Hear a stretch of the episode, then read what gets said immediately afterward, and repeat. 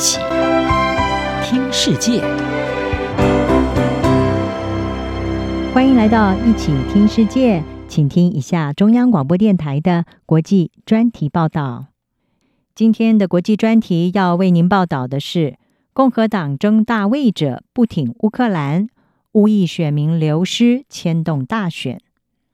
乌克兰在去年二月遭到俄罗斯的入侵，而美国至今已经提供大量的军事、金融还有人道的援助。随着战争看不到尽头，美国公众对援助乌克兰的支持似乎也正在减弱。共和党方面也质疑，是不是应该要继续的资助在外国土地上永无止境的战争？已经宣布参选，被视为是共和党最强明日之星的佛罗里达州州长迪尚特。DeSantis，他就曾经公开批评民主党总统拜登政府是盲目的在援助乌克兰，而再度出马竞选的前总统川普也提出了类似的质疑。一名乌克兰裔的美国居民史托尼兹吉，他在过去两次大选都是投给了川普，但是这一次，如果川普赢得共和党的提名，他说他选择在投票日要留在家中。史托尼自己是住在宾州卡本郡，他没有办法忍受川普批评援助乌克兰，也无法忍受他经常称赞俄罗斯总统普廷。根据一些国会议员、选举测试、还有倡议人士以及路透社对美国人口普查数据的分析，传统上支持共和党的乌克兰裔选票可能对二零二四年的大选会产生重大的影响。虽然乌裔美国人的数量相对是比较少。大约有一百万人，但是呢，他们密集分布在一些竞争非常激烈的地区，像是宾州和密西根州，而他们的选票可能会具有决定性的作用。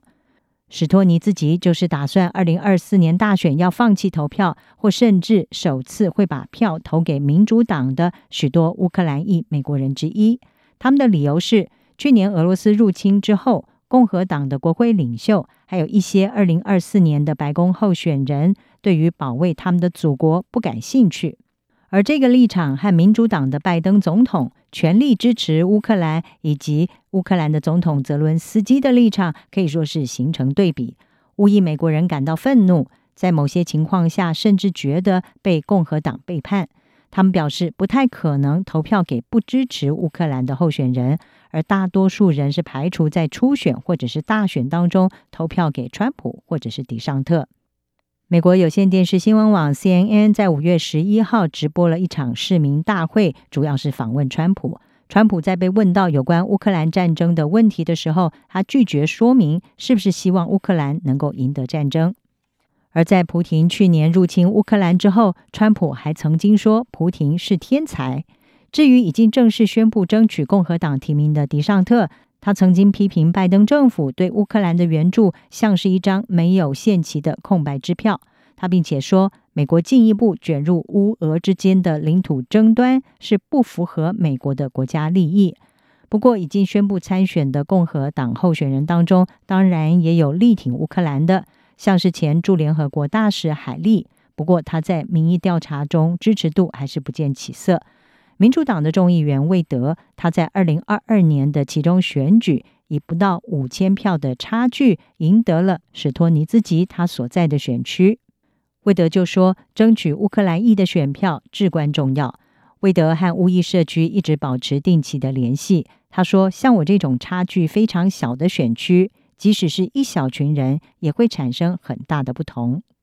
尽管目前仍然是处于选举周期的初步阶段，但是许多乌裔的活动人士表示，他们正在以前所未有的方式组织起来，敦促国会议员支持乌克兰。四月底，有六十二个亲乌克兰的团体对国会展开了协同行动，集体游说要支持有助于乌克兰的各种立法。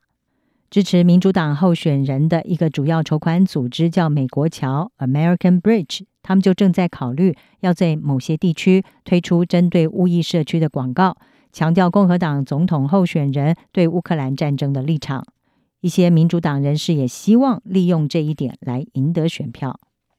虽然有关乌克兰裔投票模式的数据很少，但是许多社区领袖、选民还有测试都表示。由于对苏联共产主义的负面经历，他们传统上是支持共和党。在二十世纪的大部分时间里，共和党对苏联一直是采取对抗的立场。